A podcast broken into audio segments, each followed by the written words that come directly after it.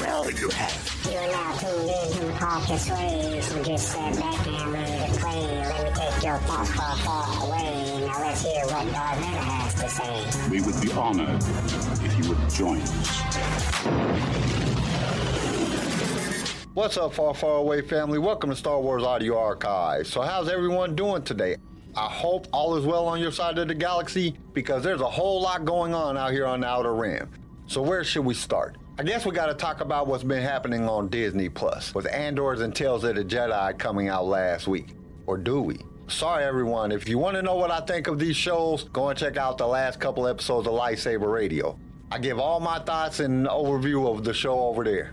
I don't want to spoil anything for any of the listeners on this show. But I will say this I am enjoying all the Star Wars content that we are getting. You know, I grew up during the dark times, so I remember when there wasn't no Star Wars. But I would like to know your thoughts on both of the shows. Send me an email letting me know, or just send us an email letting us know what you think of the show. Because we are coming up on that mid season show, and you know what that means. We're going to be giving away some stuff. And there's only two ways to sign up for those giveaways. That's by sending us an email or becoming a supporter of the show. If I'm not mistaken, that show will be airing on the 22nd of this month, so time is running out. Okay, now let's get to some news. And what do we got for this week? Now, I think this was more of a rumor than it was some news. The Star Wars series The Acolyte has just begun filming, if the new report is to be believed. I guess cameras started rolling in Berkshire production site later this October. According to several unnamed sources stated by Bespin Bulletin, they said these insiders claim that the Acolyte's cast shot some footage. They were on an expansive outdoor set that backs onto the Shinfield studios. Several cast members were spotted moving to and from the set, including lead actor Amandla Stenberg. It's worth noting that neither Lucasfilm nor Disney Plus have officially confirmed the filming is currently underway on The Acolyte, which means this report should be taken with a grain of salt. But with that being said, at least some of the aspects of the report is previously verified information. Notably, the outdoor set referring to the Bespin Bulletin source. It definitely exists. An unofficial behind the scenes photo of the set surfaced online in early October. These snaps showed the set in a partially completed state, and based on the layout and overall size, it appears to be a small village or town. But how do we know they're using it for the Acolyte? It could be for any other project. It also aligns with the steady stream of casting announcement related to this series, which collectively suggests that the production is ramping up. Stenberg officially confirmed that she was part of the series back in July of 2022. Since then, several actors have also signed up for the production. The Acolyte cast now boasts Jodie Turner Smith, Lee Jung Jae, and Manny Jacinto among its ranks, all of whom are filling roles that haven't yet been revealed. The show's plot specifics isn't even known at this time. Although the Acolyte is confirmed to be taking place during the High Republic era, roughly 100 years before the events of Star Wars movies, there is little known about the series at this time. The Acolyte doesn't even have a release date yet, so I doubt the rumors are true, but at the same time, they might be. Now I think it's time that we get to that fun fact. It has become one of my favorite parts of the show, even though I forgot about it for a couple of weeks. I like finding out this kind of stuff, and it helps me out in the Star Wars Impossible quiz we do over on Lightsaber Radio. Okay, let's see what we got. Did you know that George Lucas left the Directors Guild of America? This happened over a conflict about the opening credits of The Empire Strikes Back. The Directors Guild of America requires all films to have opening credits, but George wanted to bypass these opening credits and go straight to the famous Star Wars crawl. Instead of George giving in to their demands, he decided to leave the Union, and I bet they slapped themselves in the face for that one. Now let's get to Star Wars Brotherhood, because when we left off last week, we had just found out who told Obi-Wan to freeze. Kitar was standing right behind him holding a rifle right at him, but through Kenobi's great skills of talking, he was able to get out of the situation, and he might have found himself a new friend. Rook seemed to take a liking to Obi-Wan. So let's jump back into the story and find out what happens next.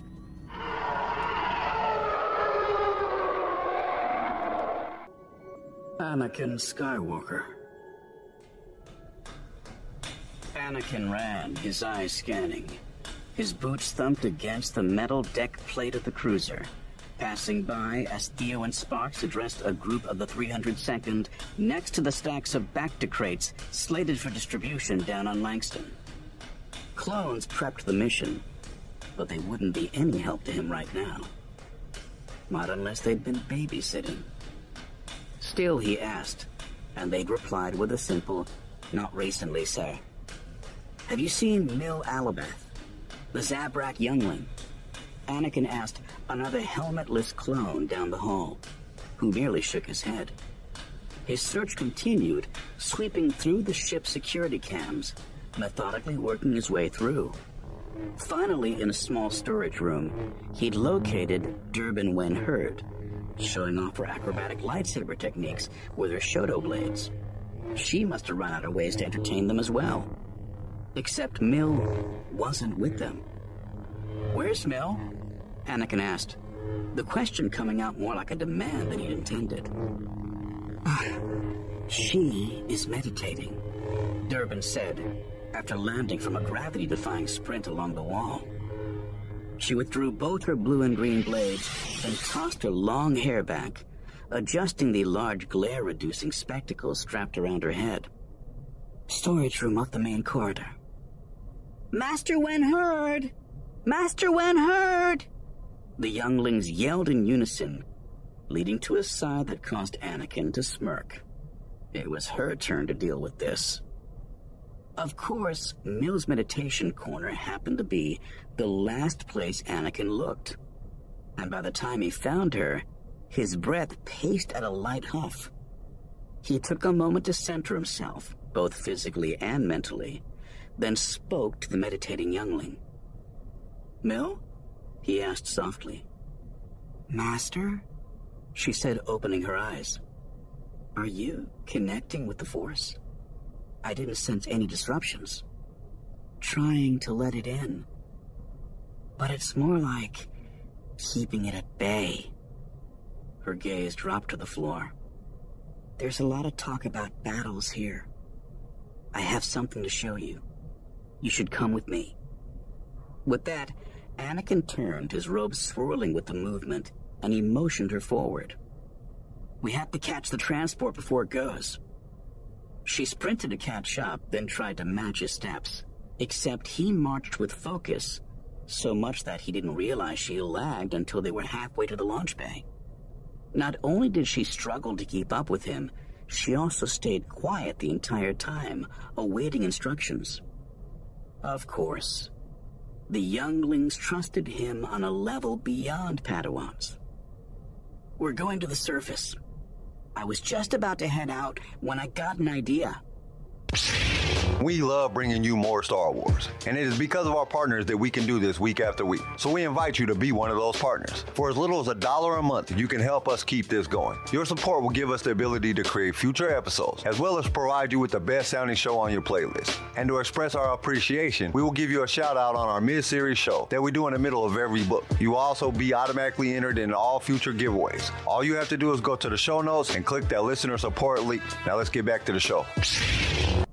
The hallway led out into the loud launch bay, shuttles awaiting loading as troops jogged back and forth or pulled supplies or checked weapons. What's that, Master?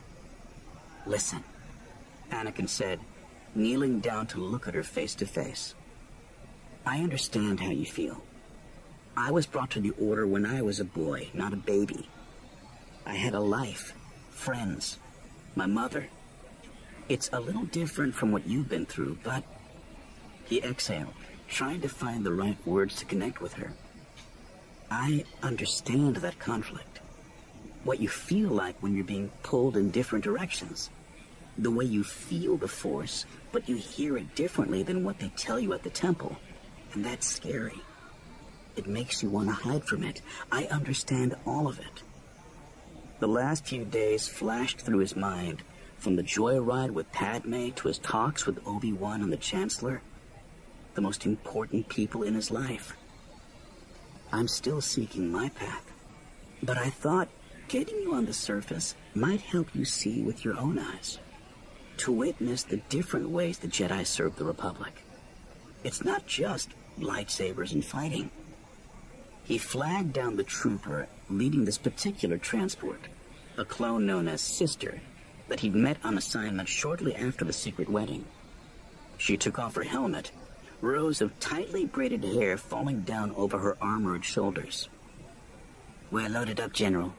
The supplies are already on the surface. We've just got to distribute them. Hop aboard when you're ready, she said.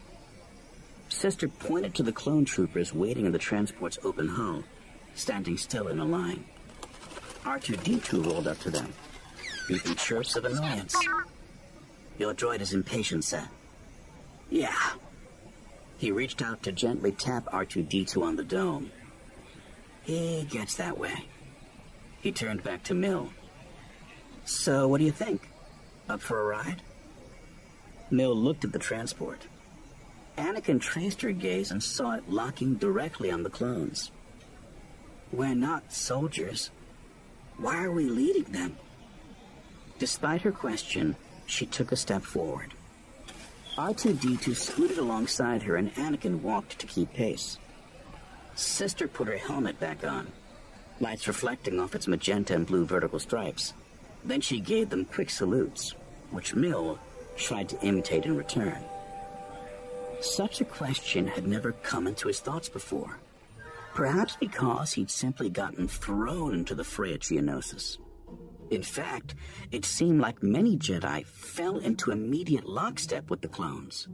The war demanding so much of them that no one pondered who they were, why they were here.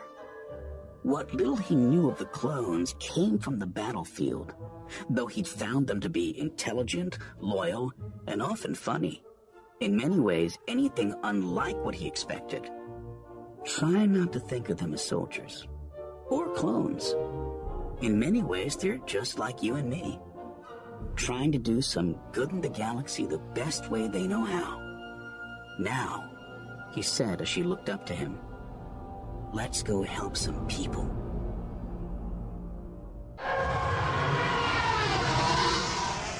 So this part starts back with Anakin and Mill. Anakin is trying something to help the young. He is going to take her with him to the planet's surface. He thinks that he understands what she is going through because he thinks it's the same thing that he went through back when he first came to the Order. Will it work? Who knows? But Mill asked Anakin a very good question. A question that I've asked myself many a times. If Jedi's are not soldiers, then why are they leading the clone army? And I think it was answered in Tales of the Jedi on Wednesday. At least it answered it for me. But as you heard, that was really a short chapter. And I'm not even going to say it. But you all know what I am thinking. That's 21 chapters now. But anyway, let's get to the quote of the week. And it comes to us from Darth Revan. True power can only come to those who embrace the transformation. From the beginning of your life, you have been transforming. Every day of your life has been about change. And everything you know how to do is something that you have learned. And everything that you have learned has transformed you into who you are today. And as you have been transformed time and time again, you can transform yourself into someone whose dreams can come true. A person who has gained success.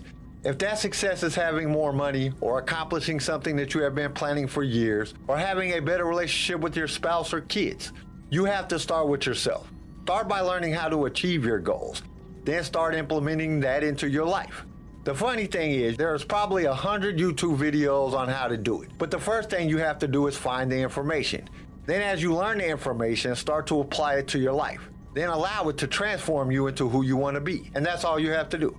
Okay, I think that's all I have for this episode. Join us next week for part 22 of Brotherhood. We hope to see you there.